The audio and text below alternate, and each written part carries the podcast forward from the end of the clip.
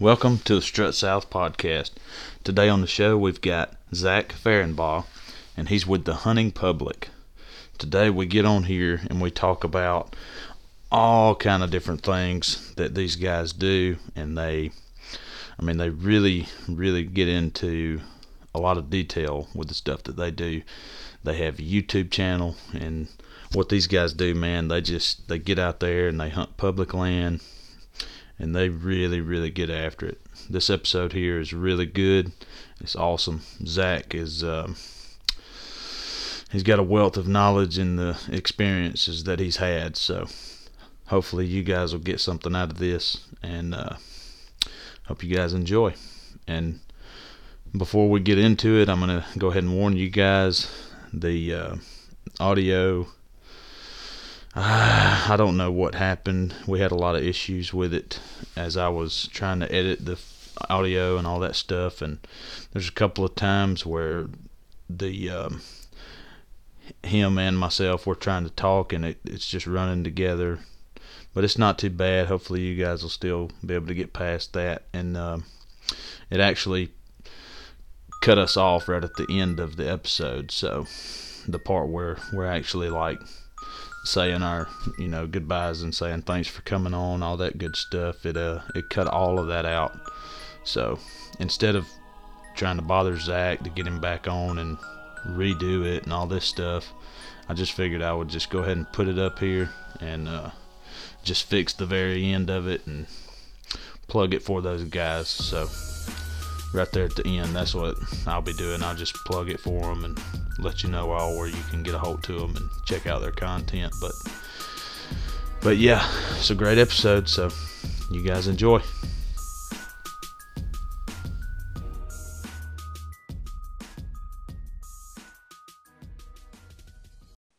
All right, guys, welcome to episode 21 we have Zach Fehrenbaugh with the Hunting Public on here with us. We're going to talk to him today about some hunting public land and all kind of other stuff, deer hunting wise. So, oh, not what's much. Up, Zach? Just having the morning coffee here and pretty sunny morning, so feeling good, feeling optimistic for the rest of the day. good deal. Is it um, oh, is it cold yeah, up there where y'all are right it now? It's like seven degrees last night, I think. So it is not warm. Man. Man. Yes, yeah, it's, it's, like 40 yeah. degrees here. Yeah, that sounds so, like the beach. Um,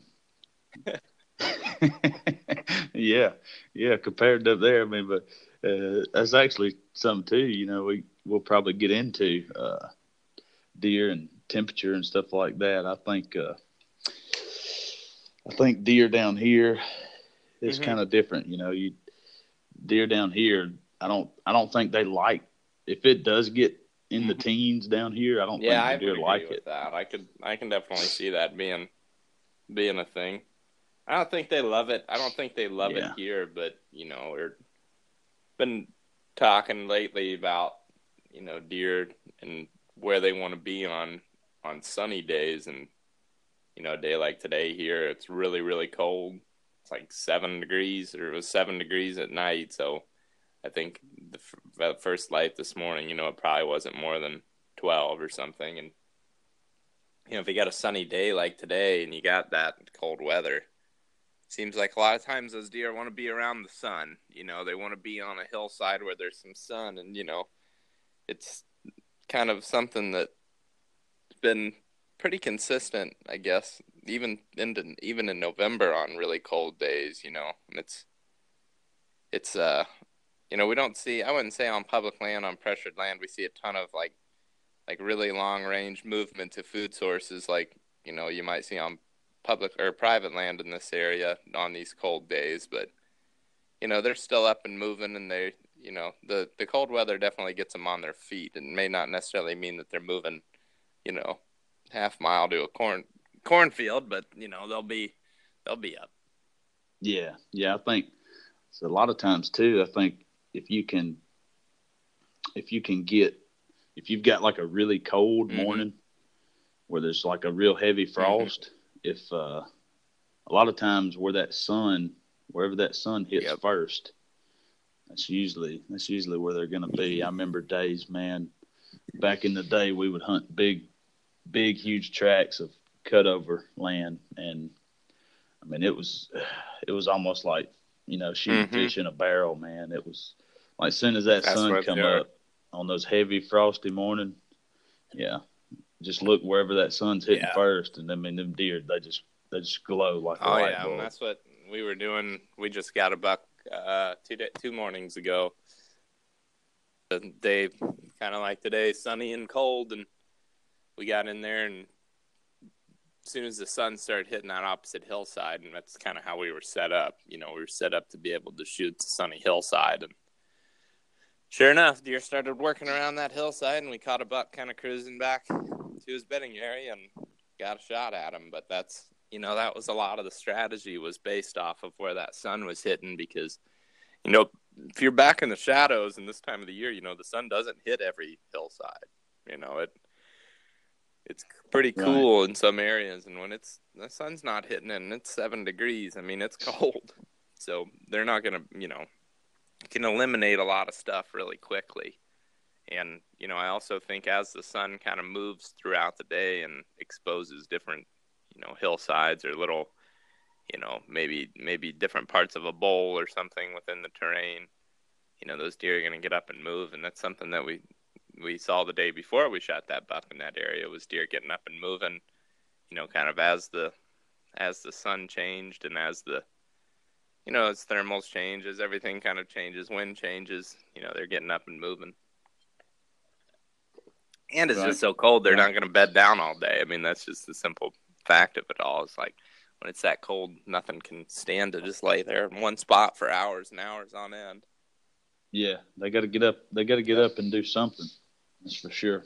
So I guess I mean, you guys are kind of known for mm-hmm. hunting public land, I guess, since uh, since your yeah. name's the hunting public. But uh, um, but I guess we'll just kick it off with the the biggest topic. I guess is what is what is the one thing, the one biggest thing you guys look for when you're going into hunting a piece of public land? Um, I think it's I think it's pretty cliche, but it is just I guess it it continues to be the most important thing. It's like where is the hunting pressure at and where is it coming from? You know, it's it's one of these things where obviously you want to be if you're on public land, you want to be where there's um, a lack of pressure in some instances, but there's other times too. Like right now, our main focus is gun season and gun hunting tactics and you know, this time of the year we really shift to a few different tactics that we don't necessarily use as much during bow season, and that's kind of hunting escape routes, you know, from where, based off where that pressure is coming from, where we expect people to be, you know, moving moving around on the piece, but you know, ultimately, what it in some in some fashion, every time we go out, we're looking at where people are coming from because that's going to help kind of tell us where those deer are going to get pushed back to, where they're going to feel comfortable moving around in daylight and you know on even on different scales of pressure you know from light pressure on public land to very heavy pressure if we're focusing on you know step 1 looking at where that hunting pressure is coming from where we've been able to find at least find deer to hunt and find bucks to hunt everywhere we've been this year even on varying you know levels of pressure. So I think for a starting point, that's always the number one thing, and then past that, I guess once we start, okay, so let's say we've got let's say we've got a thousand acre, two thousand acres, and we narrow it down to a thousand based off of where you know we eliminate a bunch of stuff because we think you know it's been hit hard by other hunters. And our next thing is we're just kind of looking for, um, I guess, habitat diversity whatever has the most habitat diversity, those are the spots that we tend to find the most deer, the most bucks. I would really go yeah. say that for turkey as well. Yeah. I mean, all the same, all the same things that I just said are exactly what we do for turkey as well. I mean, it's the initial strategy is pretty much exactly the same. Look for where there's the hunting pressure, where it's coming from, how you can use it to your advantage, and then look for that habitat diversity. And you're going to find bucks where you where you find turkeys, you find bucks generally. So pretty much how it, pretty yeah. much how it goes. It seems. Yeah, I I think a lot of people, in which I mean my, I, myself included, I've I've kind of changed my ways of thinking about turkeys a little bit over the past couple of years, but uh, I think, especially down here in the South, I mean, turkeys turkeys will go through some really mm-hmm. thick stuff, a, a, lot thicker than you would oh, think. Yeah. Um, and uh, but uh, and and that's another thing. You know, I think just like you said, turkeys. I mean, it's kind of the same with deer. Um, you guys, a lot of times, y'all will see um, like deer actually really close to the very beginning of an access point. And uh, a lot of times, that's the same exact way for turkeys too. I mean, I know I don't know how many times. I mean, I, I turkey hunt, but way more on public land than mm. I deer hunt.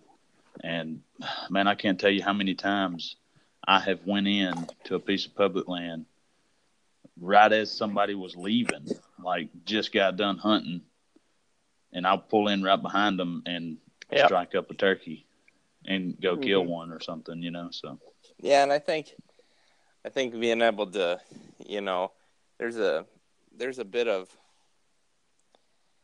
there's a lot I, I think a lot of fine details that are almost impossible to explain when you're looking and kind of getting that feel of like is there other hunting pressure in here? You know you got to be looking for like very small details like looking through a creek bottom to look for other boot tracks you know looking looking to tell if a trail is a human trail or a deer trail you know seeing if you know finding trash out there or whatever. I mean it's finding an old stand finding you know somebody's like old drag line or something you know like there's all sorts of little fine details that you can get in there and there's a there's a certain feel that's a place that is really good has that you can just you can just tell there's been nobody around there for a long time. And when you find that it's a good feeling. Gives you confidence at least yeah um, now well since you were saying that you, you I don't know. You, you may be able to hear my dog barking outside. That's but, all right. uh, but since you were saying that, um, with the public land that y'all hunt, I mean, I know there's up there where you guys are. There's probably way more um, tracks of public than there is uh, here. Uh, yeah, I don't and, know. Uh, there's we actually we we're lucky because we hunt, a, and it, it probably seems like we hunt a lot more because we we hunt like a pretty wide variety of land types for this area. I mean, we basically can hunt wet areas, you know, slightly hilly areas like rolling like light rolling hill areas with more timber and then we can hunt kind of marsh, we can hunt rivers, you know, we we can hunt a broad range of stuff, but in reality, I think the in the total acreage that we hunt is probably only I mean, total, all these pieces put together is maybe 30,000, 35. I,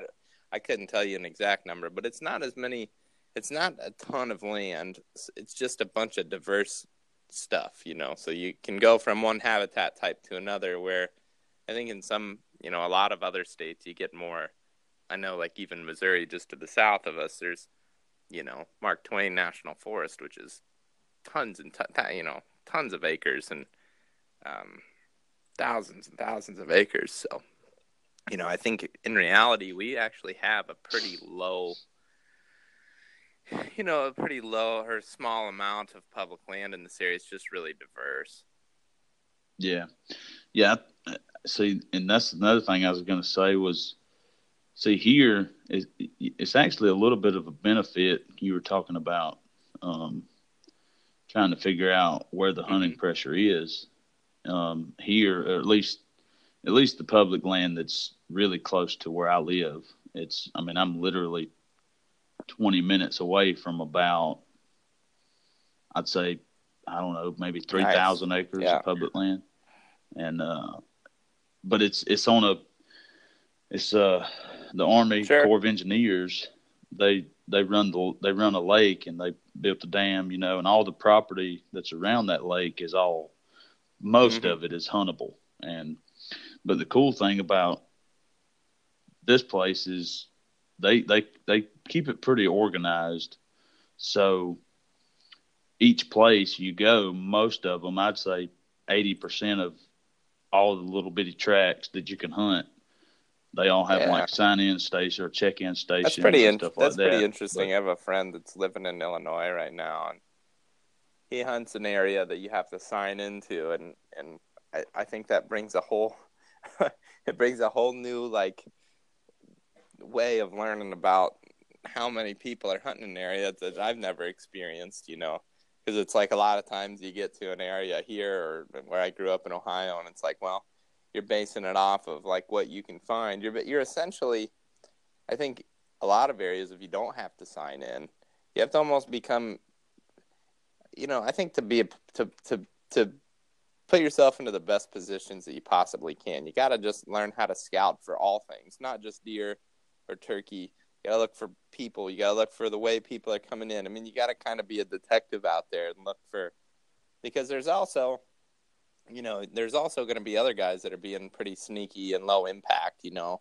So if you can kind of avoid oh, yeah. those areas, you're just, you know, if you can avoid all hunters, you know, you're you're up in your odds in in every situation, I guess, you know. And that may be may be close to the road. It may be a mile away. It's just you got to find you got to you got to become pretty effective at finding where people are going to be and a lot of times, I mean, we're looking at we're going down the road, looking in the road ditch to see if somebody's pulled off the road. I mean, looking at stuff like that, looking to see how, where people are coming from, where their, you know, their access routes are. All that stuff is is super important, and you know, just the more and more experience you get hunting public land, the better at kind of avoiding human human pressure is becomes easier and easier, I guess. And like I said, at yeah. a certain point, you, you can almost just get a set. You can just sense it almost. You know, you can tell nobody's been in there. Yeah, like you right? just know. Yeah, mm-hmm. you just know, and um, I mean that's kind of the. I mean that is a great benefit for here where I'm the hunt public land that mm-hmm. I hunt. I mean it's. But but then again, I mean, when people are there and they're signing in, you actually, depending on how big the the track is, I mean, you know, it's it's you you go in, you sign in. It's got a map and it's broke up into mm-hmm. sections, and you just you know sign your name, your tag, whatever your tag number is for your vehicle, and you write down where you're going to hunt. And but then again, I mean, that's great, but those people that are signing in, they have to you have to trust that right. they're going to be honest yeah. about I think what that would throw down. me off big time, man. I think I would be like super surprised at how many people actually were there because I think oftentimes, you know, we're looking for we're looking for places, and, and I think there's a lot of times where truly we, we we think we're at a place nobody's been, but somebody could have been in there two days before. I mean, that's the fun that's the fun thing about public land is like no matter how like there's there's definitely times let's put it this way where I think we we think that there's been nobody there but there probably has been. And, yeah. and in our mind, we're like, oh, there's been, been, nobody here for a month, you know, and like there might have been there might have been ten yeah. guys in there pushing it out two days before, and they might have just been, you know, a little bit slyer with their sign that they were leaving behind, and you know, and it might freak. It might actually. I think it would freak me out a little bit to actually see. A like a legit number of how many people were in a place because I'd be, I think it would you know, it'd be something that you'd have to get a feel for. Let's put it that way. Like if you have that opportunity to see, you know, how many guys are in a specific piece, it's like it's something you'd have to get a feel for. Like, okay, you know, 40 guys in here in the last month is is average or or below average. Like it it would take some time to kind of learn that. It would take a season or maybe even two or three to I feel like to really effectively get a feel for like what was a lot of pressure for that area. Yeah, yeah. It's, I mean, that's it. it surprises mm-hmm. me sometimes, and uh, sometimes I'll, I'll like when I go to sign in, and this is strictly mostly for turkey hunting, but I mean, it's same can be applied for deer. And when I look at the sheets, and I'm like, man, there's been like 40 yeah. people in here on opening on yeah. opening weekend in the last three days and I'm like, golly, man, I'm not gonna see anything. I'm not gonna hear any turkeys, and oh, some sometimes it it will it will make me say, okay, well, I'm sure. just gonna go somewhere else, and but but then again, sometimes I'll I'll be like, okay, whatever, and then I'll just mm-hmm. go and hunt anyway, and and you know have at least see or hear something, and to me that's success. Oh, yeah. So,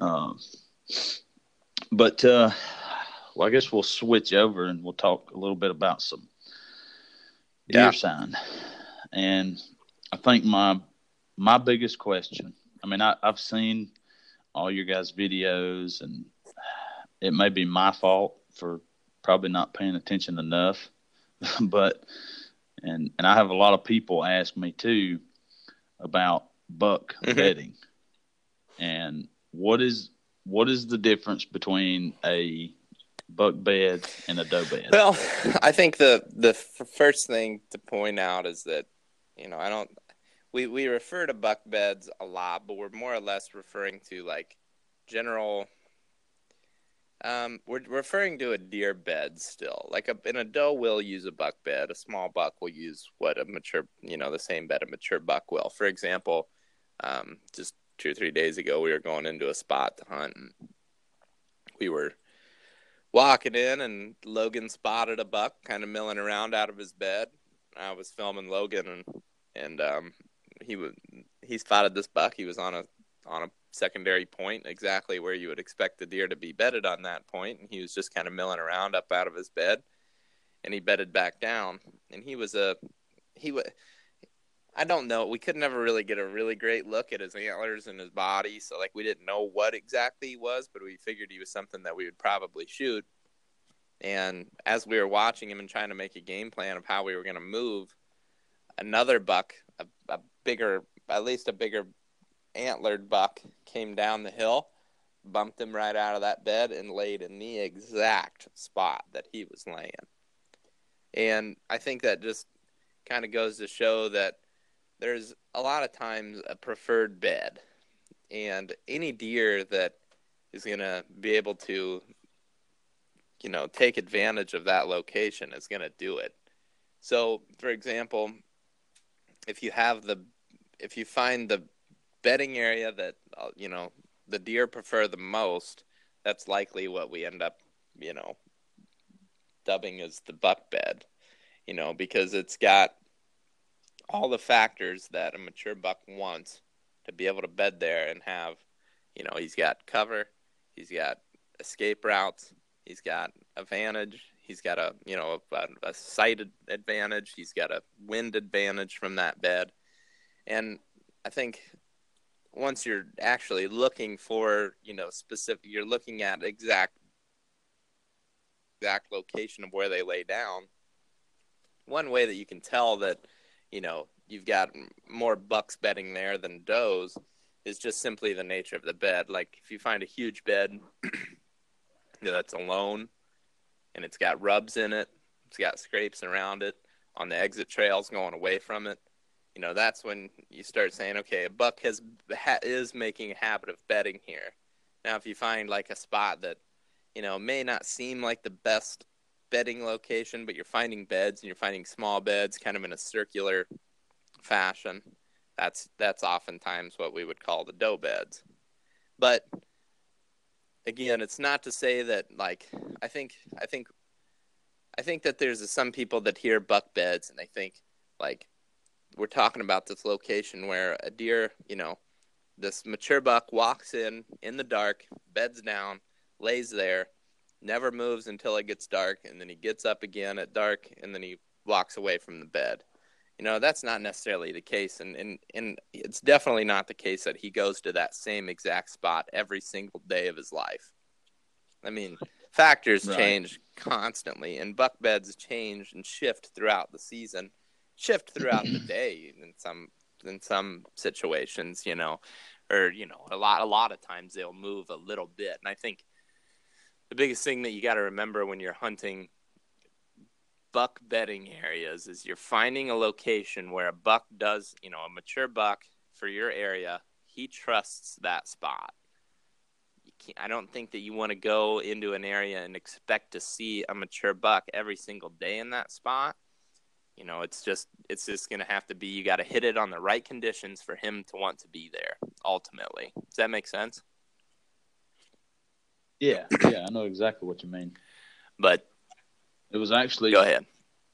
Actually, uh, you were saying that, you know, like you were saying that deer trust that spot. I mean, this is kind of off the topic of bedding, but you were saying, you know, that deer trusts that spot, and that um, that Facebook live that you did, you guys did mm-hmm. yesterday, I think. You were y'all were talking about that. You know, if you bump a deer, and y'all see them coming back mm-hmm. a, a, lot more times than not, y'all see yep. them coming back, and, and that's what y'all were saying. You know, you think that's wise because he trusts there because yeah, he, Logan yeah. Logan chimed in last night and said something that you know we talk about a lot, and we and we we kind of just missed it yesterday, but he he just kind of reiterated the fact that you know they win in that situation that you bump them. You know, if you bump a buck out of his bed, he won. Like it, it, worked for him.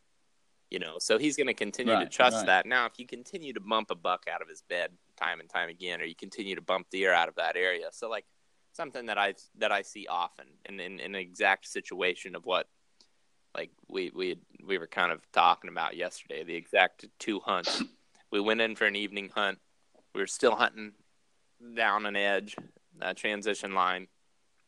Ended up seeing a buck big buck in a in a bed. He stood up. He heard he heard something. He stood up out of his bed. We got eyes on him. We stopped. We waited. We had a stare down with him, and he literally bedded right back down in that same spot, and we were 60 yards from him. And long story short, we ended up ended up calling to him, tried a couple of different things, you know, kind of calling tactics, and couldn't get him to stand up. Started running out of daylight, so we decided to move in on the buck, and we spotted him, but it was a little bit too late. He bounded off, and we were hunting. You know, that was we weren't too afraid him even if he if he jumped up and he jumped up ran to about i don't know 70 80 yards didn't have another didn't have another shot at him running away stopping and the next thing you know he's chasing a doe and he had kind of already forgot about us you know he never really knew what was going on because he didn't smell us he just kind of heard saw something that he didn't like got out of there but then by the time he's 400 yards away he doesn't care anymore. You know, he knows he's safe. He knows he won.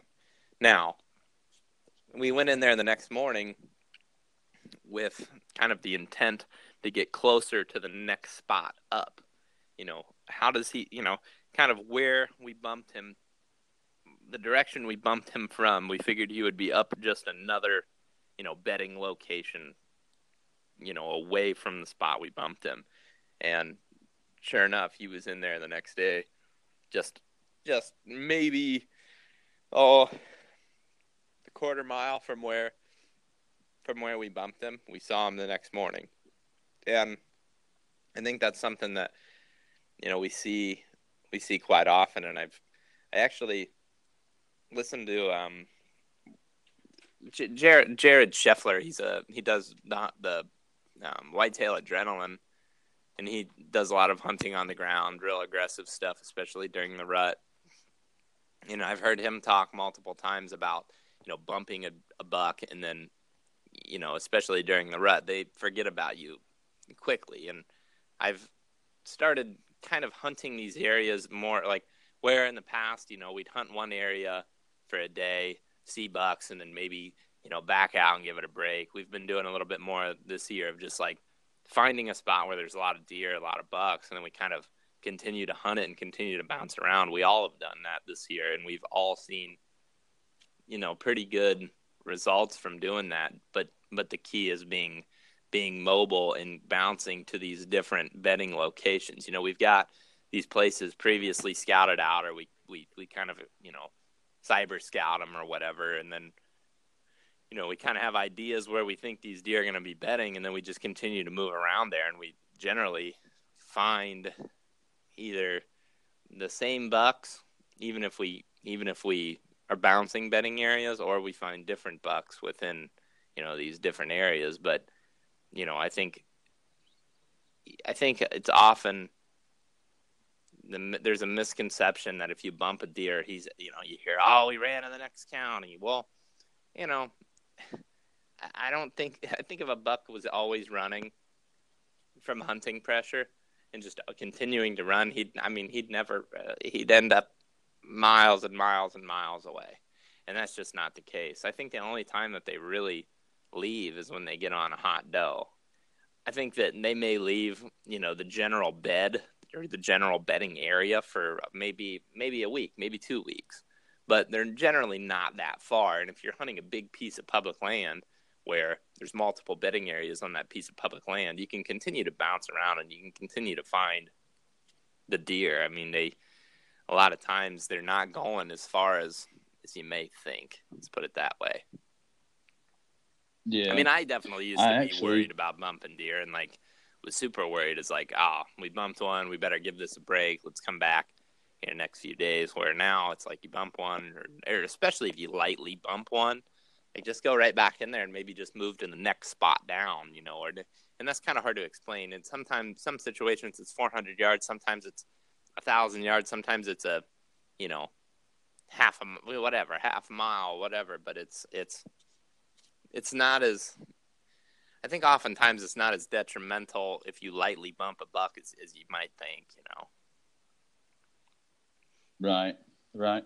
Yeah, I, I I've had several occasions where the deer they just didn't right. care. Like, you know, you kind of bump them and then they just stare at you for a second, and then they just keep going. Right, and they've business. won. Now and... they know that you're there. They've won. They know how to avoid. You know, they can avoid that spot for the rest of the day, maybe the next week or so. But you know, they'll be back there at some point. point, and they're not. You know, I think. You know, we talk about a lot. You know, mature Bucky trusts that area. You know, he's grown up in that area, more or less, and you know, they're they're a lot of times their their their range kind of where they're bedding their their prime bedding locations somewhat shrinks. You know, when they're two and three year old bucks, or or you know, kind of the step down. I guess the step down from a mature buck, kind of the middle of the middle of the road buck for whatever that age is in that in the area that you're hunting. You know, that buck moves a lot, especially during the rut. He's cruising, he's covering ground, he's kind of being silly. You know, he's he's just cruising looking for does and, and putting himself into some bad situations if he's being hunted. But you know, your mature buck, he kind of he knows where the does live. He knows where he's going to be safe. So his area kind of shrinks down a little bit, and he's still moving bedding areas, especially you know if you look at it season long. But you know they trust that location for a reason. It's got everything they need. It's got water. It's got cover. It's got you know escape routes. It's got does the big thing is a lot of mm-hmm. times comes down to the does. You know, it's got other deer that insulate him in there. He feels safe, and they're never. They're just. I think, I think it it. It's it it's it's interesting to see how many people I think are so so afraid of bumping deer when, you know, to a certain degree, there are days seriously when we're halfway trying to bump deer just trying to see where they're where you know get back into an area and once you start bumping deer it's like right. okay now we're getting into them you know what i mean? Yeah. So. A lot of times a lot of times that's usually the the not i won't say the number one way but most of the time wow that's really loud. My coffee my coffee maker's going. Uh, but most of the time uh, that's how you find out deer are there is by bumping them and seeing them run off. Yeah. And because sometimes you might not even know to be looking in an area for a deer, and then boom. Oh, yeah, there's been so. so. that hunt that I was just talking about where we spotted the buck. Um, we were still hunting, and he heard us and stood up, and then we ended up bumping him and uh, bumping him once we started to move in on him. Actually, that that buck maybe maybe oh, 60 to 100 yards from him, we very lightly nudged a doe. And that's when we knew to start really slowing down. And she must have just trotted out of there. She never blew or anything. She just, you know, lightly got bumped, knew something wasn't right, we saw her bound a couple times, and then I'm assuming she just kind of walked off. You know, that was a time when we knew, okay, it's time to get serious now. And it's funny when she jumped, we were actually like kind of making sure everything was geared up. We were ready to go. We had we were putting like a battery in the a different different battery in the camera when when we were stopped when she jumped up. So we were timing it right. You know, we knew we were getting close, and when she jumped, we knew that okay, we're gonna be in deer here shortly.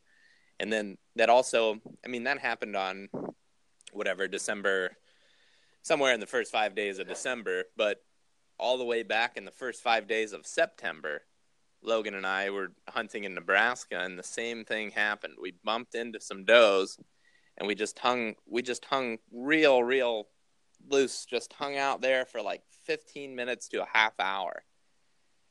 And uh, and we'd actually bumped several does. They jumped up out of a bedding area, and they had they had uh, you know escaped the bedding area, and they had they had blown at us, you know, snorted and run off, and we were just kind of hanging out, sitting there, being patient, not to bump anything else.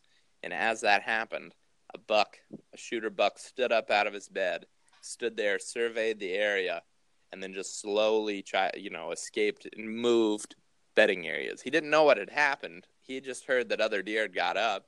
He hung tight, and then once everything had calmed back down, literally like 15 minutes later, he stood up out of that bed and then just slowly moved to the next bed. And actually, an interesting thing about that specific buck, he was a buck that we saw. I think totally we ended up seeing him four different times. But basically, what we were doing, and, and, and we had bumped him. We actually bumped him the day before season. And we just kind of got, you know, a direction of where we knew where he was bedded. We bumped him from that bed. We were going into scout before season. and We bumped him before, or be, going into scout bumped him before season, but then once we started hunting back there, we just pushed back to the next likely location, and we ended up finding him that day. And then we ended up, see, you know, we saw him that day get up out of that bed, and then we ended up hunting him the next morning, and he was right back in that same location. So, I think bumping deer, you know, don't if you bump deer, don't panic. A lot of times, if you hang out and just hang loose, you can see stuff like that. You can catch deer kind of getting up behind the other deer, slowly escaping a bedding area, and you know, I just think that I just think that it's a, a strategy that can be really effective. Is just like really, really figuring out what was going on when you bumped the deer. And by sitting there thinking about it, thinking about the way the wind's blowing and all, all that, you can learn a lot from jumping deer. And I think, you know, at the end of the day, I say this often. It's like I would almost rather, I at the yeah, really at the end of the day, I would rather spook a buck than go hunting, sit back, try to play it safe, and not see anything. Because you learn more from your mistakes than you know your you, than playing it safe. I think you know if you play it safe all the time and you're doing too many observations, I think observations are great and and then can be very beneficial. But if you're doing that too much and you're playing it safe, then at some point you're not learning anything new. You're just, uh, you know, if you're especially if you're not if the observations aren't producing, you know, buck sightings. I think, you know, you're better off at some point to get aggressive. Try to learn a little bit more, even if you fail, because if you fail and you bump something and you feel like you were super intrusive to the spot, just skip down to the next one, you know, or skip to the next spot, you know, and just keep bouncing around, keep learning because by bumping deer, you learn a lot, in my opinion. Oh yeah, yeah, I, and and I think too. I mean, another part of that is uh, not necessarily just walking through bumping deer, but um, when you're trying to like look at bedding and all that stuff and looking for sign. But if it's during the rut, and there's a hot doe mm-hmm. around, I think I mean a lot of times you can you can get away with murder. Oh yeah. And sometimes them bucks they just they don't have a care oh, in no. the world. Like you can be looking at them standing 50 yards from them and they won't they yep. won't do anything. I remember I remember one time I was hunting I hunted that morning and I got down and I was walking up the edge, I, I, I told myself, I'm like, I'm going to get down and, you know, walk the edge of this pasture and see if there's any fresh sign here. And because it was a known spot, we knew the deer like to come out in this particular spot. So I'm walking, and this this property, the owner of the property, his house is in mm-hmm. the pasture.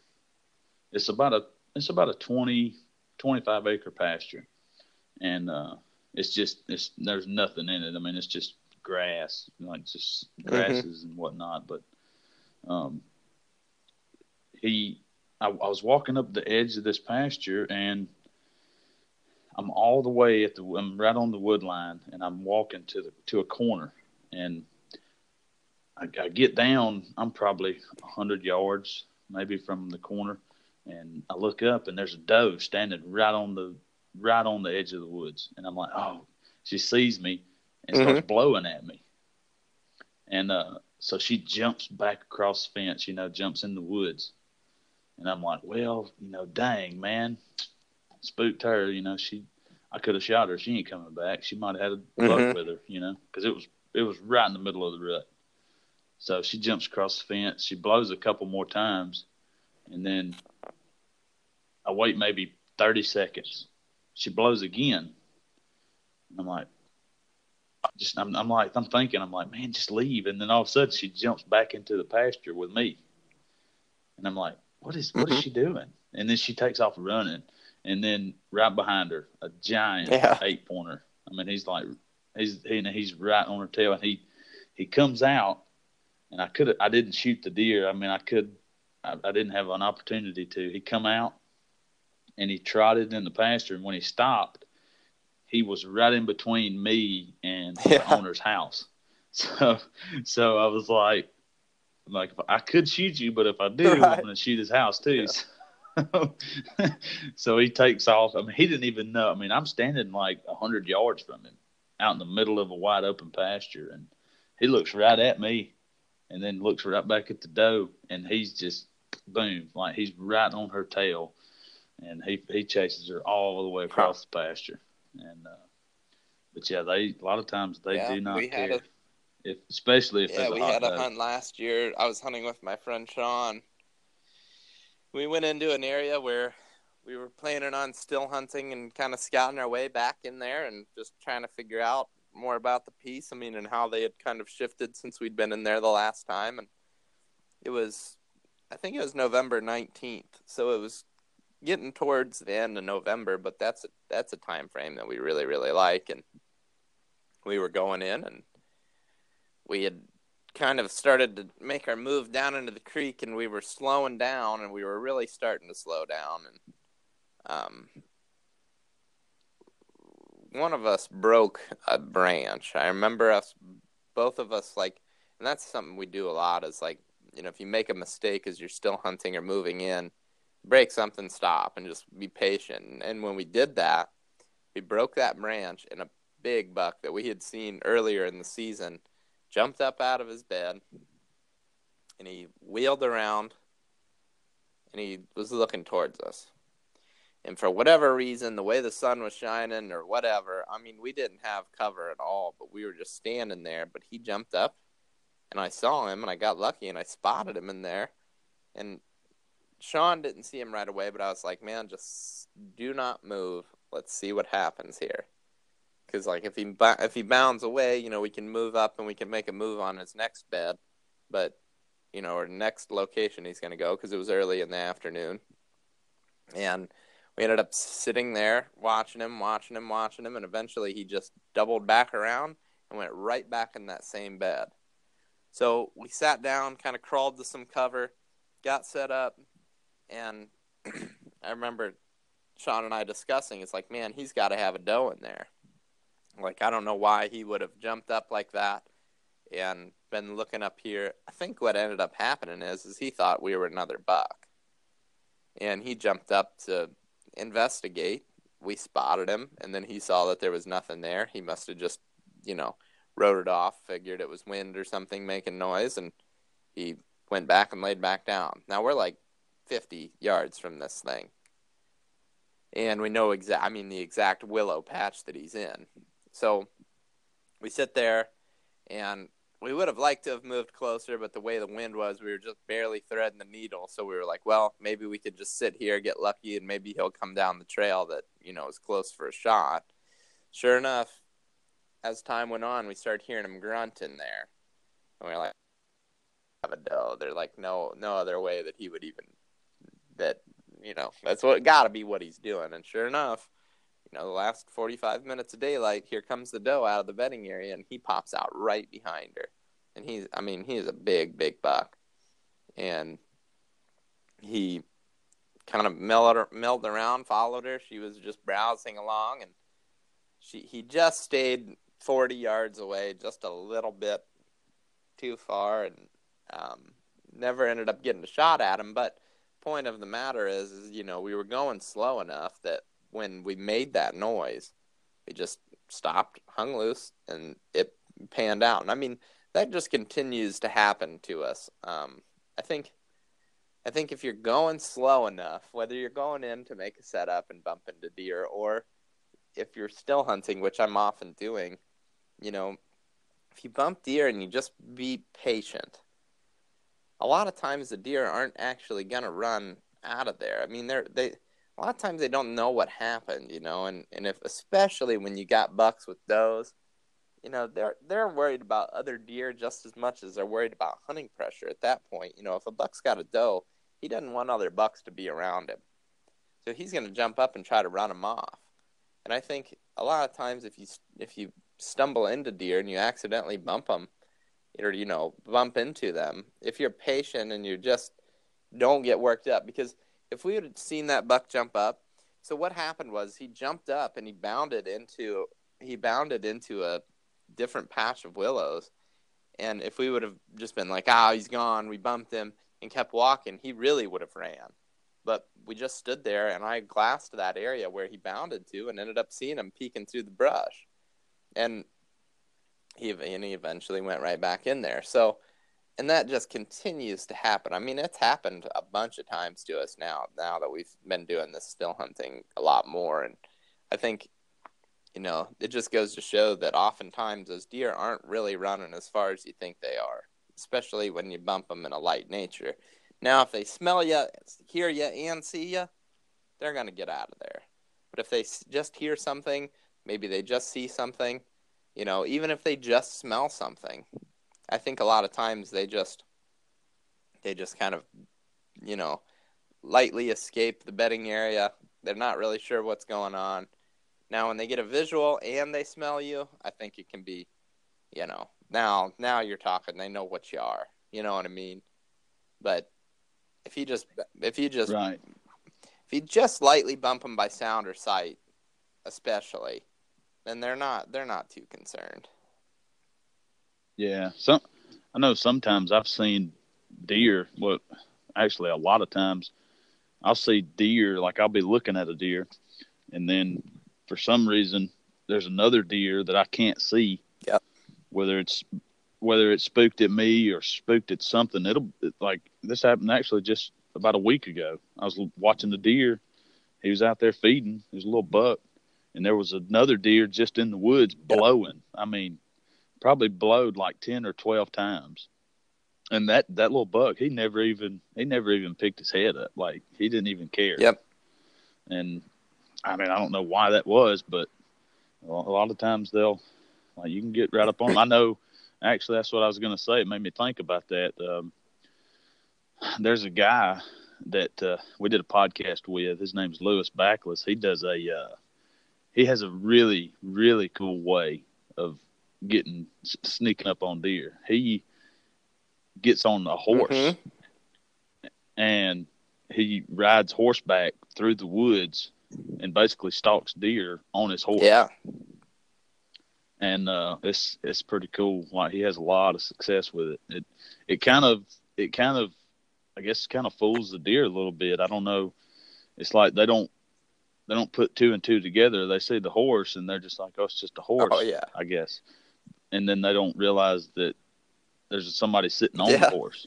Yeah, but, it's crazy. It's, but that's a, that's actually a really good, really good idea. I mean, we've noticed too, like even being on a canoe or or even the boat with you know with a motor on it, like the deer will hear, see you, they'll jump up, but they never really leave. And I mean, the buck that I shot in Nebraska this year, we were driving down an access road. it was perfectly legal to drive through this piece, and it was a long, narrow piece of public land that had a creek running right through the middle of it and we pulled in, saw that there wasn't a lot of people pulling in there, and we drove down the down the access road because you could basically basically there was three different parking spots in this piece, and they just the road went right through the middle of it. So we just drove down through it, just check, kind of check out the pit place, see if there was any sign, or see you know see if there's sign from the road, see if there's human sign, just kind of get a feel for the area. And as we were driving in, we jumped you know, our vehicle jumped a doe and then a buck that we would have shot. And then as we were like kind of turning around, because I was like, hey, let's get out of here. Let's turn around now because that buck, that first buck that jumped up, we would have shot him in a heartbeat. And we're like, let's back out of here. He's just spooked by the vehicle. There's probably a really good chance he's just going to loop right back into this bedding area once we're gone. So as we were turning around, a really big buck which ended up being the one that we shot, jumped up out of the out of his bed and you know kind of did the same thing that the first buck did. So we we literally just went right back down, went right back to the first parking lot, jumped out, walked back to that spot, and as we were approaching the bedding area, I watched that first buck that we jumped go right back in there. I mean, I literally watched him go loop right back from where he had ran to right back into that bedding area ended up sneaking right in the right in the bedding area with the deer and got really close to shooting that buck that night, but he caught our wind. So we waited a couple days, or we actually went back in there the next morning, didn't see much, and then we waited two days. And when we waited two days, we went back in there, crawled up to the bedding area, glassed it, ended up seeing that that biggest buck, and then crawled up to him and shot him as soon as he stood up out of his bed at 19 yards. So, you know, they they definitely you know are are less spooked by you know some different mode of transportation for a human rather than somebody just walking in there. You know, if you drive in and they jump up, they're just associated. Eh, what I don't know necessarily think that they associate vehicles with humans. It's probably same thing with the horse, same thing with the boats. Yeah, you know they see something that's not normal they're going to get up and run but they don't necessarily you know leave completely a lot of times i think they just get out of there so that they're not standing really close to that you know whatever that thing is that spooked them. But then uh, even within that same day they're going to loop right back to that same bed. Because again it worked right? It worked. They, they were successful right. by escaping. Yep. Yep. I know one thing about the the horses, I I talked to Lewis about it, and he was saying because I asked him about you know if he does any kind of scent control or stuff like that, or and he's he said he doesn't use any kind of scent control. He don't even hunt the wind, I don't think. And uh, he said that um, he he he had heard or he's heard from a lot of different people and you know stuff that I guess with him being on that horse and the horse's scent being mm-hmm. in there, it's kind of like that scent from that horse is almost like a calming scent. Right. The they don't associate it with and, uh, yeah, and it kind of it kind of covers his yeah. up as well. So, and he, I mean, he'll literally he can literally, like I'm not kidding, man. He he'll literally be on his horse and he'll have deer walk within two feet of him and just walk right by him and like look at him and then look at the horse and just walk as as they're walking past, just stare at him, and it's just like they they are. There's this one where he's he like they sneak up on him and his dad, or on on the I think they're on two different horses. I can't remember, but they sneak up on this buck, and he's bedded down, and he's literally laying forty yards from them. If that close, he might be like twenty yards, and he's literally bedded down, staring right at them, and he don't like the deer didn't even Jeez. care. Yeah, it's crazy, man. Like the deer, they just walk right beside the horse. That is wild. That's super wild. Yeah. Does he shoot him right yeah. off the horse? Yeah. Dang. That's wild. That's cool. Yeah. That's pretty cool. Yeah, it's called uh he, he has a YouTube channel. It's called uh Cross Over the River okay. Outdoors.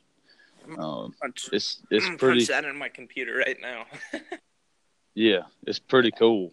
It's really cool. We actually on our YouTube channel, we the podcast I did with him, um, on our on our YouTube channel, Strut South uh, YouTube. Uh, you can go and find the episode that we recorded, and we took a lot of his footage and put it on there to as the background, you know, to play during the podcast. Yeah. So it's uh, it's really the cool. River outdoors. Um, yeah, I, I, believe that's it. What state is he located in? I want to say yes, cool. New York. Very cool. That's awesome. Yeah, I'll, I'll look but, into that um, here in a bit. Yeah, it's it's really cool. We should check it out. What that's what made me really want to get into having an episode with him. Was I mean I I've never seen anybody do that type of do that type of stalking, whatever yeah. you want to call it. But um, but yeah, I think uh, yeah, you can get away with a lot. I remember, you know, you were saying about a canoe. I watched. Uh, there's one of your one of y'all's videos. You, I can't remember who you were with, but y'all y'all had to sit yeah. in that canoe and y'all y'all snuck up on this deer before daylight and y'all realized there was a buck and a doe, and it was a gnarly looking buck, and y'all had to sit in the canoe and you couldn't get out yeah, we we went we went into this area. The first time we well we had so basically, it's ended up where I ended up where I killed uh, the buck with the bow this year, the same location. But I I had hunted back in there for we've we scouted it all the way back in 2015 for the first time, and you know over the years we have just kind of been piecing putting the pieces of the puzzle together a little bit. It's a hard place to get to, especially when the water is down. Um, you have to walk in and it's either really thick or really steep and it's just kind of an odd just kind of an odd place to access let's put it that way the public land access is really hard to get to and there's a bunch of, but once you get back there there's a bunch of land to work with and we ted and i originally went in there together we'd hunted a different location close off the boat and as we were leaving that morning I was like, hey, let's roll over here, check the spot out, see if we can get back in there with the water being up a little bit higher. And then if we can, we'll know that we want to come in here and hunt either tonight or the next couple days. And got back there, saw tons of trails, realized we could take the canoe all the way to the very back of it, or, you know, at least to where we wanted to get to to start hunting it. And could see rubs, could see sign from the from the boat, and backed out of there, went back to the house, got the canoe, ate lunch, went back in that afternoon, and that afternoon we saw, oh man, twenty plus deer and a couple, couple nice, you know, couple nice bucks, and got close that first night, but then few days went by, and we were kind of didn't really have the best wind. We had some other things that we had to get done, so um, well, Ted had a wedding that he had to go to, and everybody else was um, just elsewhere at, for the time being that week. And Ted had to go to a wedding, so I didn't have anybody to go with, and he had to wait a couple days, and ended up getting the right wind to go back in there. And that morning we went in on the boat or on the canoe, just like we had done the time before, but it was dark and it was a really, really cold, good, you know, good weather morning.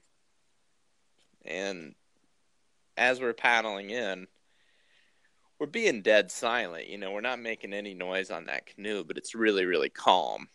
Real crisp, real hard frost. Probably the first hard frost that we got all year. First or second, you know, not very late into the frost season, you know, and, and all of a sudden we get back around where we expect to start running into some deer, and there are just deer going crazy.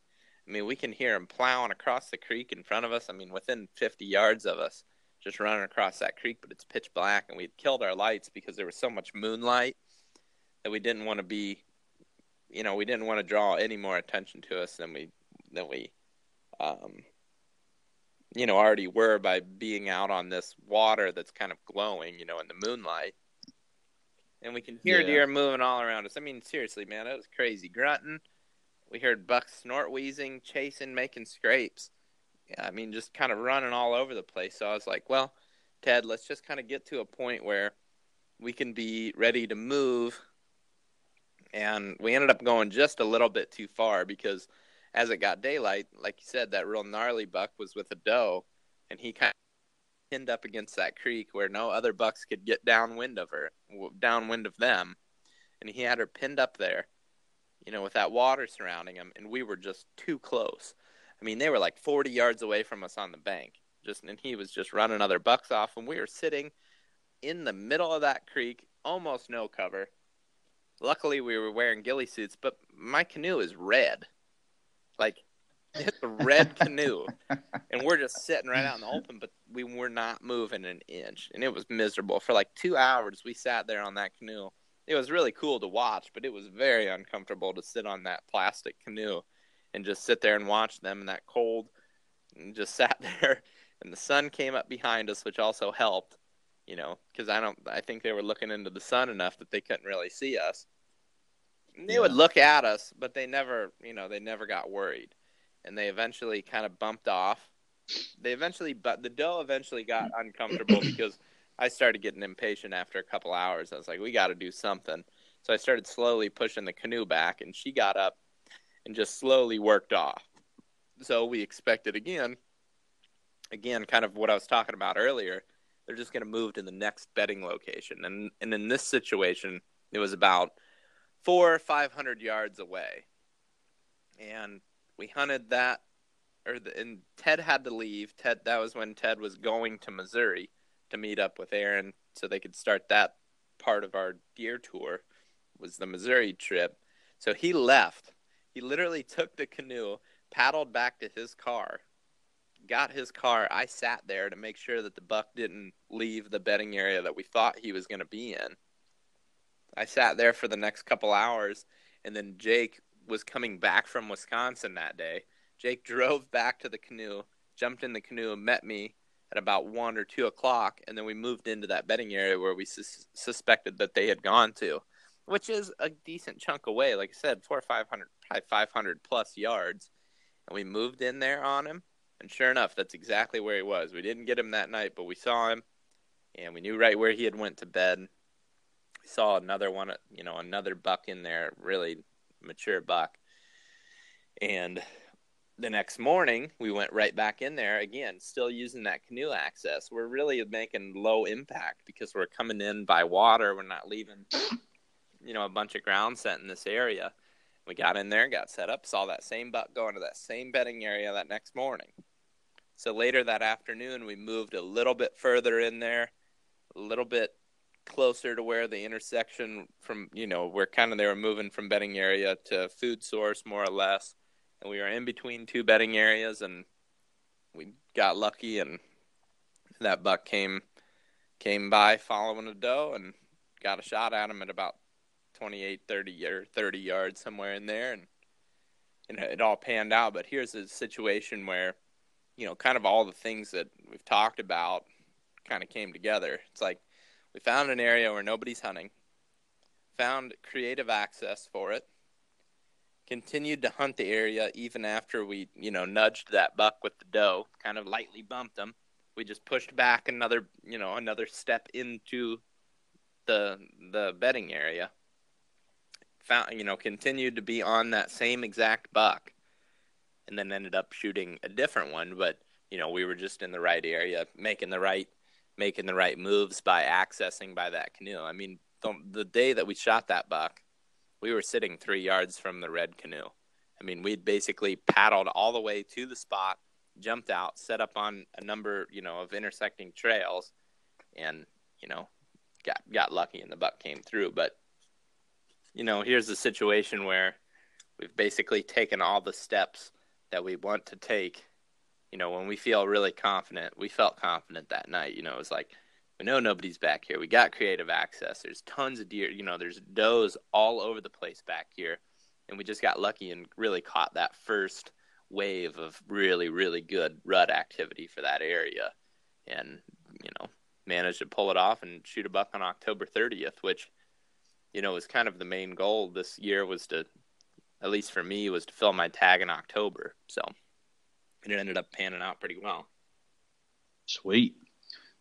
Yeah. Uh, and another thing, uh, I noticed you did, which all of you guys do it a lot, but I think you probably do it more than the rest of you guys. But um, you like ground hunting mm-hmm. a lot, and uh, if you could, and then to me, like I love, I love hunting on the yes. ground.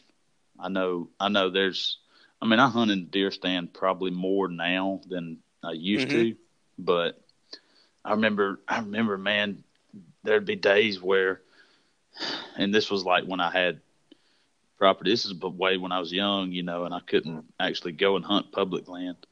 Um, but there'd be days where if I had a big piece, a big enough piece to hunt, I would just go sit on the ground somewhere, sit there for 30 minutes, maybe an hour, get up and move 100, 200 yards to another spot, sit down again. And I remember this one morning, I saw like, I want to say like maybe 16 different deer. Mm-hmm. I think I saw maybe five or six different bucks. And, and to see that many deer here on a place that doesn't have like a big ag field or something like that, that's that's a lot mm-hmm. of deer. And uh, but it's a lot of deer for if anywhere. you could. well, yeah, I guess so. I mean, unless you were hunting on a really big uh, soybean field, maybe in Iowa or something sure. one evening. Sure.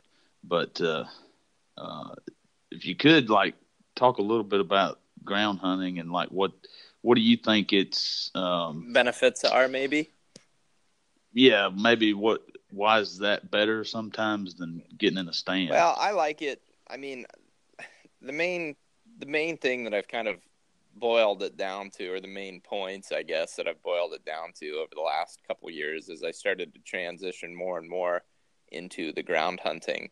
You know, I really started doing it for the first time in 2016. In that season, I kind of the main reason that I did it is I was I was working at Midwest Whitetail and I was filming Bill um, throughout the season, and there was only a few days that I would get to hunt, um, like especially in October and then early November. I essentially essentially early the first 10 days of november i didn't hunt at all i don't i actually don't think that i did i think i hunted november 1st and then that was it and then you know until bill had filled his second tag but i didn't have a lot of time in october a lot of times I was going to his house and doing work and then um, going, you know, having a couple hours in the afternoon.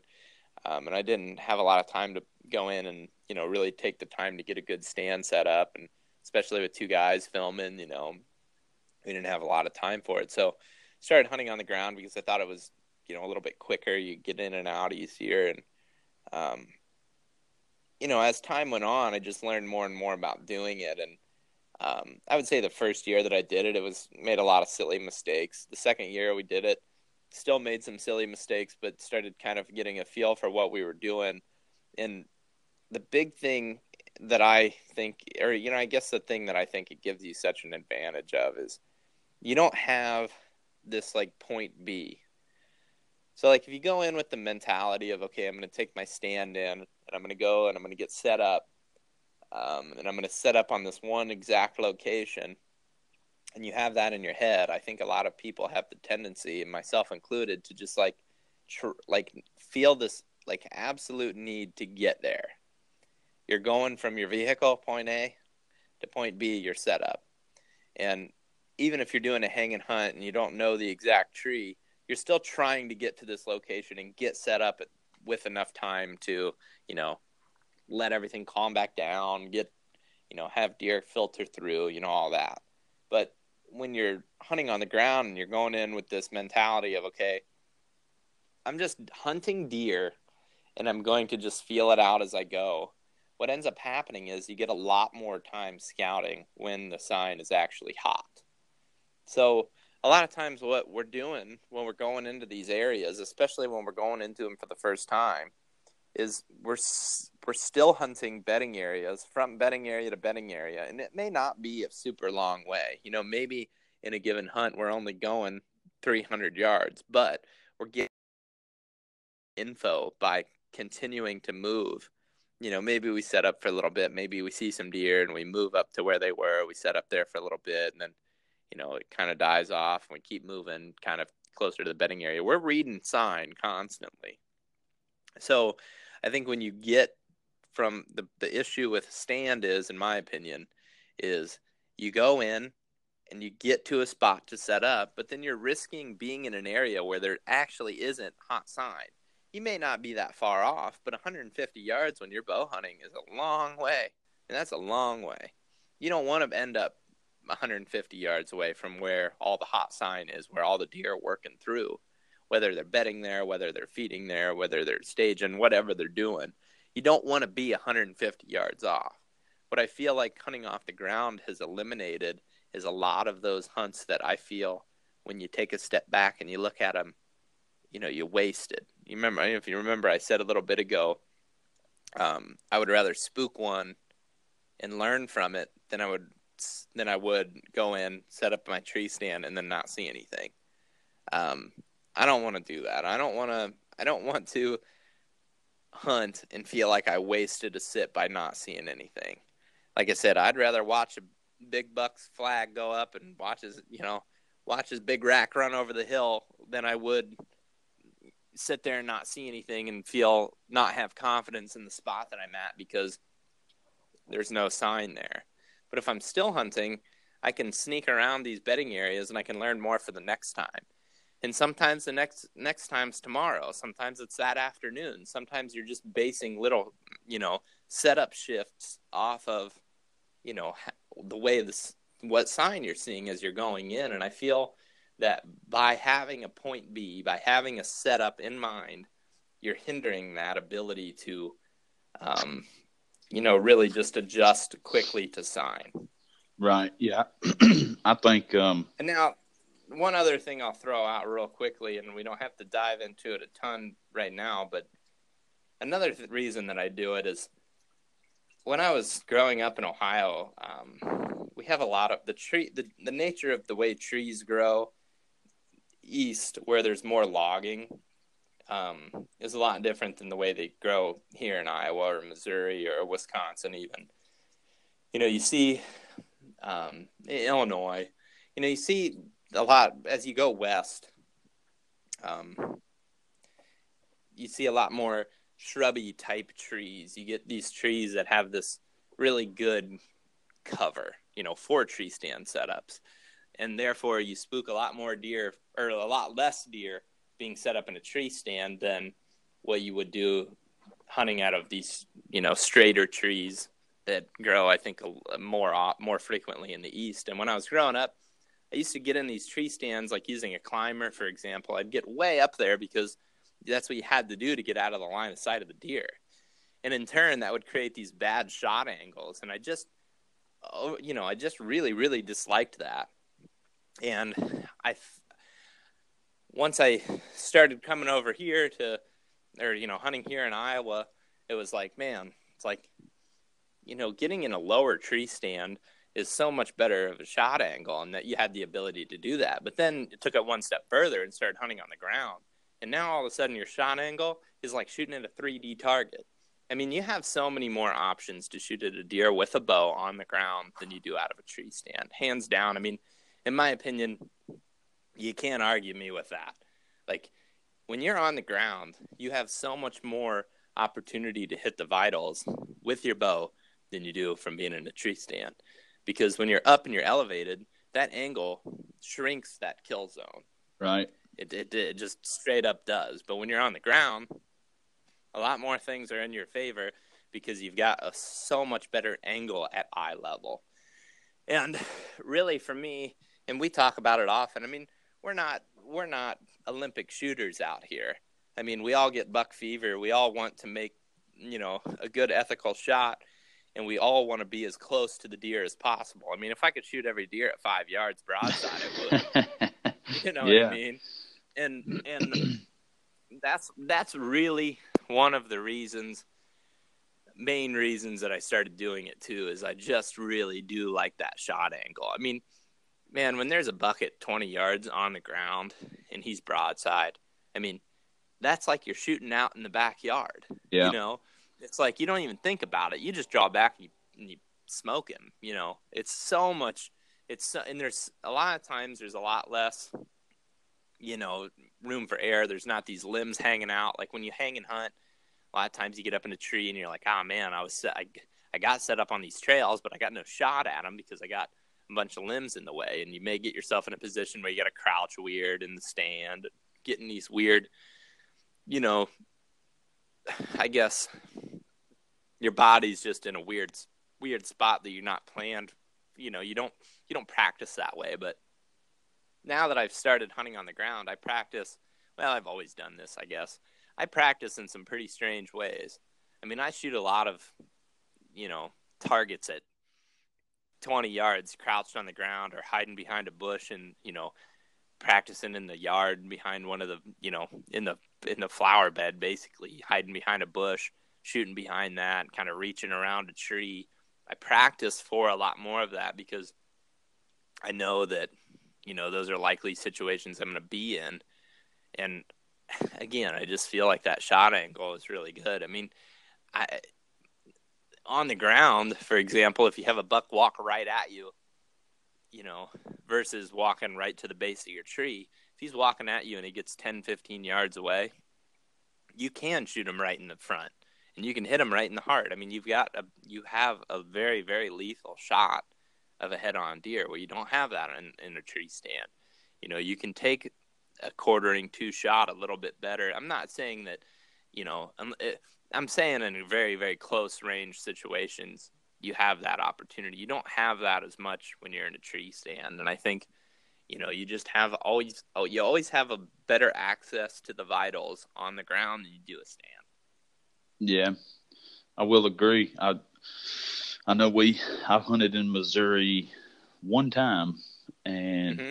it was up in northern Missouri. We were just south of the Iowa border, and yeah, y'all got some uh, y'all got some really weird trees up there compared to down yeah. here. Oh yeah, we, yeah, it's it's totally different. We went up there and it was three of us. We went up there and we had our stands, you know, we had some walk-ons and we were all fired up and we get up there and like it took us forever to figure out, oh man, the, what tree are we gonna put these stands in? Right. because I mean, you'd find a tree, you'd see one, and you'd be like, oh, there's a good tree, and you'd walk, get to it, and then it's going one way then the other, then it's like, right. it's like, man, right. this is crazy. but uh, oh yeah, but yeah, and I think, I think hunting on the ground too. I think it actually helps you more with scent control. I think. Yes. Yeah. I, oh yeah, yeah, yeah. I think it. Um, I think it covers your scent a lot better. Yeah, than if man, you're up in the tree. You're actually the you're actually the first person that has ever brought that up before that before I have. Yes, I agree hundred percent. I think you get up elevated in a tree. Think about how much if you got a 15 mile an hour wind and you're putting that scent 20 foot up in a tree think about how much further it's going to go than if you're on the ground and it's just blowing right into vegetation. Yeah, yeah. You know, it gets sucked into that vegetation and it just kind of stops. I mean, I walk around, we all do. Everywhere we go, we have a huge wad of milkweed in our in our pocket. And I carry it right off my hip in my fanny pack, and I literally am dropping that stuff constantly. And one thing that I know for sure is that scent does not go as far as it does when you get up in a stand. Yeah. It doesn't. Yeah. And I think, and I mean, I'm I'm not a scent control guy, like an actual like, you know, go through any sort of regimen where I clean my body and clothes in any specific way. I mean, I'm I'm a pretty grimy dude when it comes to hunting because we're just so busy during that time frame that I don't have time to wash my clothes and take a scent free shower and you know make sure my clothes are all in a box. I mean, I'm I'm as I'm as carefree about it as you can get. I mean, I pump my I pump gas in my hunting clothes. Like oh, I yeah. go to the store in hunting clothes. So yeah, as far as you know, actually putting any thought into controlling how I smell, I don't do any of it. But I, you know, we all play the wind more than anything, and I think one thing that I've definitely learned being on the ground is you can eliminate a lot of a lot of mistakes scent wise by just you know putting yourself in a situation where your scent can't travel that far. I mean, Yeah. you know, every bit of vegetation deters that wind in some fashion, and it just if you got enough. A lot of times we set up in, um, well, just generally speaking. I mean, we're in thick vegetation areas when we set up on the ground, and that scent just isn't traveling that far. It just, it, I mean, you're exactly right. It, it, it is easier to control where that scent's blowing when you're on the ground than when you're in a tree. Yeah, I, I mean, plus you got, I mean, plus you're you're sitting directly on the ground too, so you also got a little bit of cover scent there with the dirt and the leaves and all that Yep. stuff. So, Yeah. um, I think, um, gosh, well, oh, okay, okay, yeah, I think I don't, I'm not really a big scent control guy either. Um, I'm Mhm. I'm actually not a scent control really at all, but Yeah, I mean, I, I'm, ki- I'm kind of, I hunt the I'm kind wind. of anti scent control. yeah, I mean, I, I hunt the wind, and and I I know Mhm. we we all know that deer can smell better than just about anything out there. We all know that, yep. and if they smell you, then yeah, they're you're gonna be It's it's, over. But it's it's scientifically proven that you can never be 100% scent free. So, Yep. I mean, Done deal for me. That's Yeah, good enough. and- I'm not going to argue the science. Yeah. I mean, it doesn't matter to me. I mean, yeah, it, of course, I can see the debate about scent control. I've, we've got one of our guys. One of our guys, he is a, I mean, diehard scent control freak. I mean, he really, this guy stressed me out. if he if he could, if if he if he had the means, he would buy a separate washer and dryer just for his hunting clothes. Yeah. And uh, Yeah.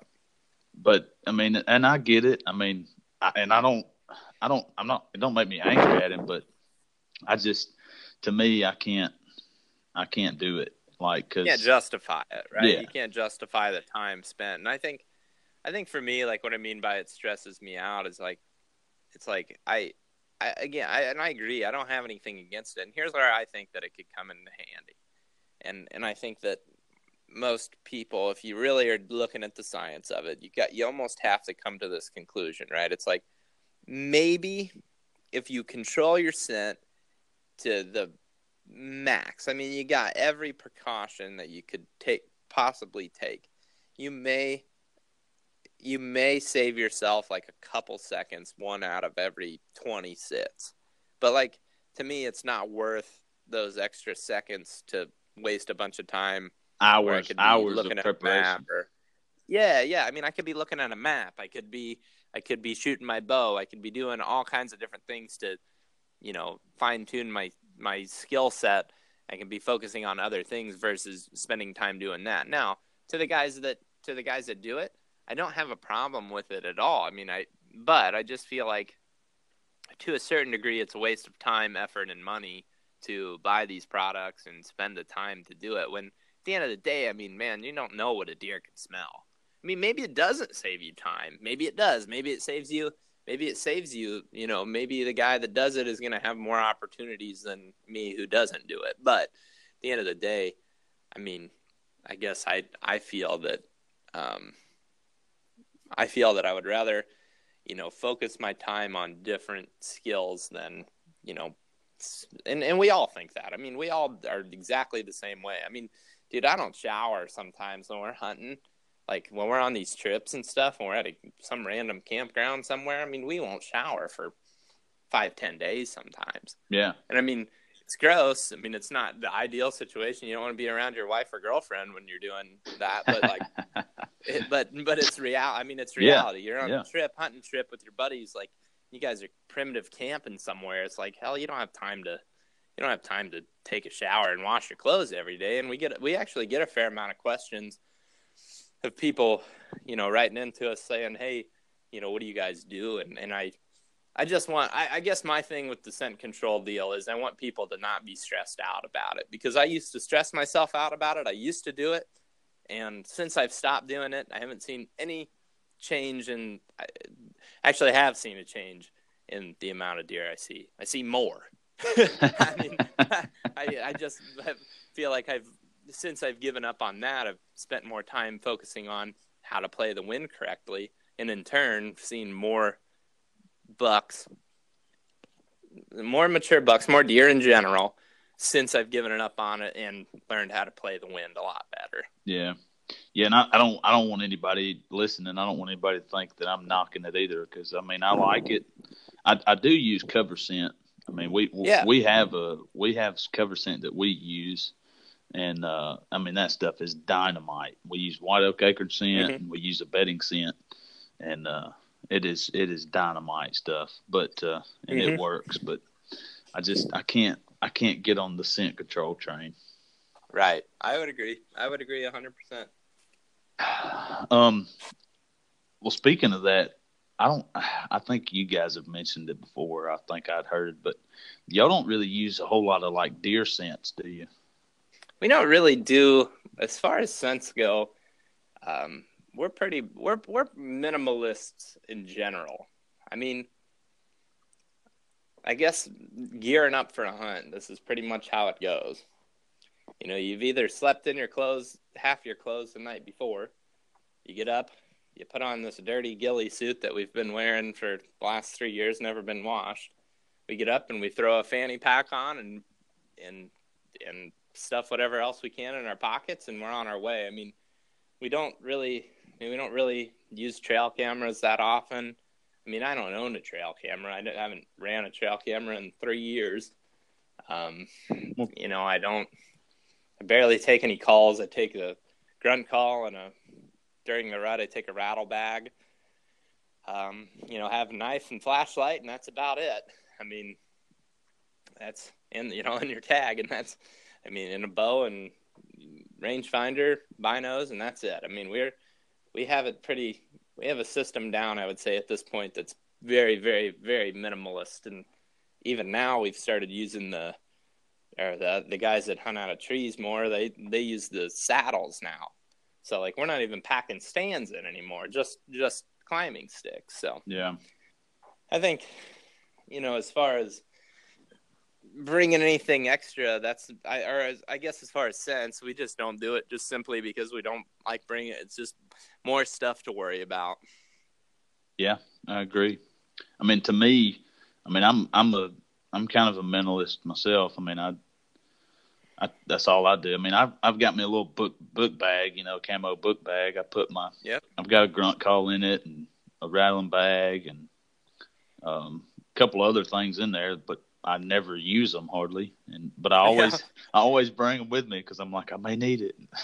yep. well, then, yeah, and I think I think that some of those things are some of the things are important. You know, I think having a grunt call and a rattle bag, especially when the deer are rutting, or, or really any time of the year, it can be important. It can help you a little. You know, in some situations, I mean.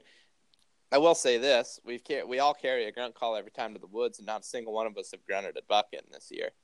So yeah, yeah. you know, it is it, it is what it is. But I think it's worth having the, some things, and I think if there's one thing, not to totally not not to switch any gears or anything, but one thing that I I I and I see a lot of young guys and and just people with not you know less experience, I guess, not doing enough of is glassing.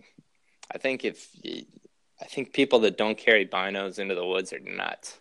Like, I I depend on binoculars more than I depend on my rangefinder.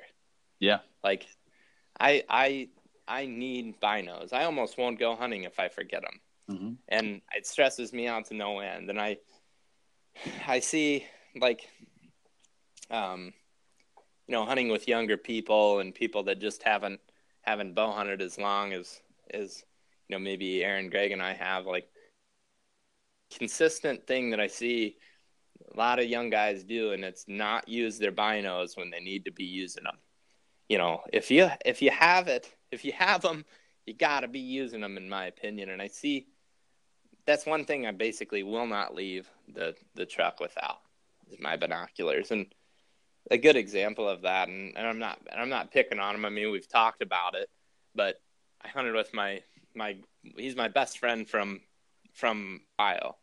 I went back home and I hunted and we did we had five videos on our channel of us hunting in Ohio and one of the things that like he was stressing me out doing was not glassing. It's like Ben, you've got to glass. You've got to continue to glass because if we're moving in on these deer, you know, you got to know where they're at, and you, a lot of times you just can't see it with your eyes, you know. And I think, yeah, I think that's one thing that I've realized this year, hunting with some new, you know, some new people, hunting with people that I haven't hunted with for a while. It's like that would be my a huge piece of advice that I have is like get get us a pair of binos. It doesn't have to be anything fancy. Something that's going to improve your vision and use them.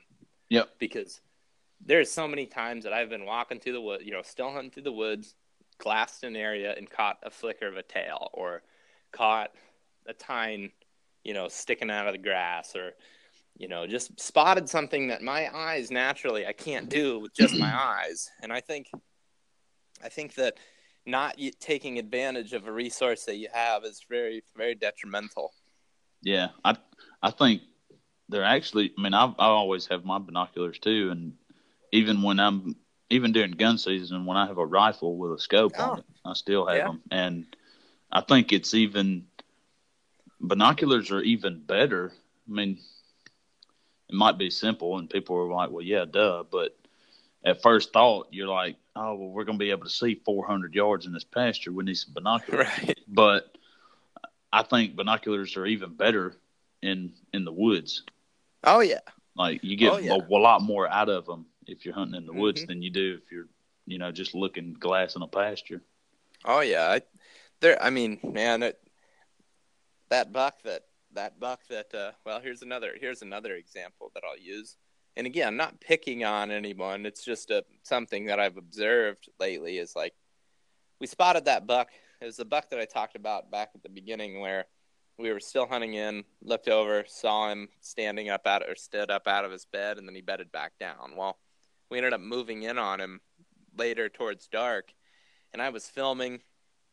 I was trying to work the camera, you know, making sure I was going to get footage of what was about to happen, and as we moved in on the deer, I kept I was trying to get Logan to glass the deer more, or you know, glass in that area more, and he wasn't doing it. And we ended up getting too close, and he bumped out of there, and you know, never really gave us a shot.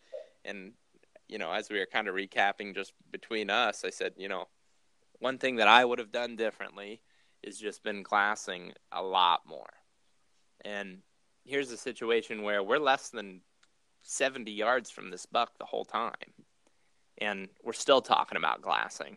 I mean anything to i mean anything to zoom your own vision in and get a different perspective is going to help you because had we been moving in as slow, we were going plenty slow enough had we been going in and got eyes on the deer before he got eyes on us we would have easily been able to make a move to get in position to shoot him and I watched um, again, not picking on Logan, but if he would have been, he never glassed him once. And I'm I'm running the camera, it's glassing over the top of the camera trying to see him, but I'm trying to do too much at once, and it, when I never did spot him until it was too late. But you know, had he been glassing in, I really think I really think that the the situation could have ended up differently. And it's a good learning point, right? I think for both of us, it's like, okay, we really, really got to make a point next time because, you know, I wasn't doing it enough either. It's like, we really got to make a point to be glassing as we're moving in because had we seen that deer's tine sticking out of that grass as he was bedded there, we would have, I mean, we really, really easily could have made a, a better move on him. And I think that that ultimately is why we didn't shoot that buck. Yeah. Yeah. Um, well, we're uh, we're pretty good ways into this here now, but I'll hit a.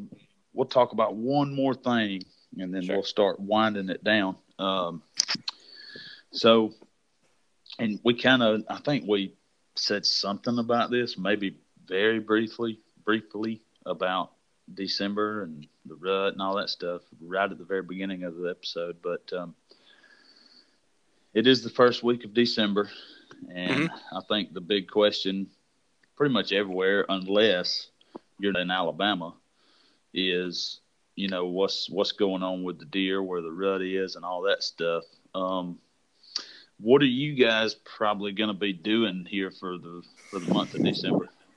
Well, our gun season tactics kind of whether and, and, and really they kind of well let's put it this way. When we're gun hunting there's a couple different strategies that we're using. Um, one is is we're letting you know aggressive gun hunting tactics you know pressure deer into specific areas and we're hunting essentially hunting escape routes. So when you hit a weekend of a gun season um, and you get a high in you know influx of pressure those those bucks are going to be oftentimes escaping that hunting pressure so a lot of times we set up on that um, and that's kind of the so like for example tomorrow our second season opens so i'm going to be hunting again I'll be the person, you know, the guy with the tag. Jake and I will have tags starting tomorrow for the next week. And on the weekends, like especially Saturdays, we really, really focus on hunting escape routes. So when we know there's going to be, you know, that weekend pressure coming in, we'll get super, you know, or our set, our strategy will revolve around you know escape routes. Like how are these deer going to get pressured and how are they going to bail out of there and how can we intercept that? So that's kind of tactic one especially when like you have that opening day pressure and weekend pressure. Now when there's not you know it's not the weekend or opening day what we're trying to do then is we're trying to find areas that like a lot of times at this point in the season are way back there you know, getting really, really deep in there, and we're still looking for, we're still looking for some, you know, where basically nobody has been, and we're still looking for a high density of does because here we are in the first week of December, and I think a lot of people just automatically, you know, it's no longer the calendar no longer says November, so automatically disregard any rut movement, and I think that that's not the right thing to do. I mean, we yeah, yeah. we got a buck a couple days ago and he was 100% cruising from bedding area to bedding area. He was by himself, nose to the ground the whole time, cruising. So I think, you know, as far as rut strategy goes, you're still going to be thinking about it in the same sense as you would be in late November. I mean, the Bucks are still going to be up doing stuff. They're not done rutting until the last doe is bred. And even in our area, Greg just spotted a doe or a fawn back in November that was in spots. And if you calculate that back, I mean, she had to, the doe that gave birth to that fawn had to have been bred all the way into February. I mean, that's our season has been closed for a good month at that point. So, yeah, one of our guys, one of our guys, Justin, he he had a fawn in uh, I want to say the first first week of November had spots down yeah. here. Yep that's that's when Greg saw that that fawn too, first week in November. So, I mean, you're talking about a, a, a late a late rut for that to happen, and I think, you know, you always have to have that in the back of your mind a little bit. You know, it, at this point in the season, bucks still want to be around a high density of does. I mean, there's been plenty of times I've been walking around in Christmas time or early January and started finding bedding areas that have tons of fresh big scrapes around them. If you're finding stuff like that, that's definitely something you want to key in on. And I think one of the ways that you can be effective doing that is being on the ground, being mobile, whether you're whether you're going to set up a tree stand or not. I think you have to be moving around trying to find that stuff. And you can still find it. It gets harder and harder to find, but when you find it, man, you're I mean, you're going to have encounters with bucks. Yeah, yeah. I, I mean, I we see sign down here, you know, in February when we're scouting, getting ready for turkeys. You know, our uh-huh. our turkeys, our turkey season comes in, you know, third weekend of March most of the time. So, yep. you know, February we're, we're really starting to gear up and starting to scout some for turkeys, and uh, we we see a lot of fresh sign like rubs, scrapes, stuff like that in February. So. Yep. Yeah, and I think that I think that just goes to show that you know I guess here's here's a simple here's a simple way to put it. If bucks are hard horned, between the time they shed their velvet to the day that they shed their antlers, they're thinking about those. I mean, they've got they've got the tools, they've got the tools to be rutting. You know, yeah. they can oh, fight oh, yeah. off other bucks. It's, I mean, that's their antlers are rut. Yep, yep, I agree. I agree. You definitely, um, you definitely got to be ready for anything. I mean, all season. I think. I think you got to be ready to expect rutting activity. Not necessarily expect it, but don't don't put it out of the you know realm of possibility because they they are still they're still really you know searching for those does.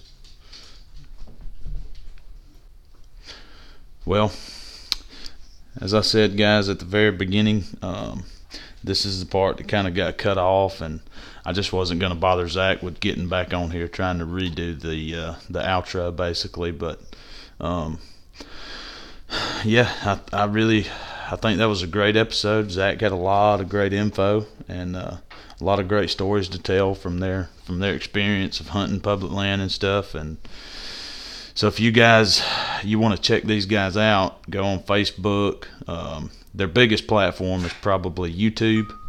They are, uh, I mean, they put videos up every single day, nearly every single day, and uh, these guys get after it, and they do a lot of stuff, man. And they're awesome. They're real informative. So you guys go check these guys out and uh, give them a like, man. We really appreciate Zach coming on here. Really appreciate the hunting public. And uh, you guys stay safe and keep hunting.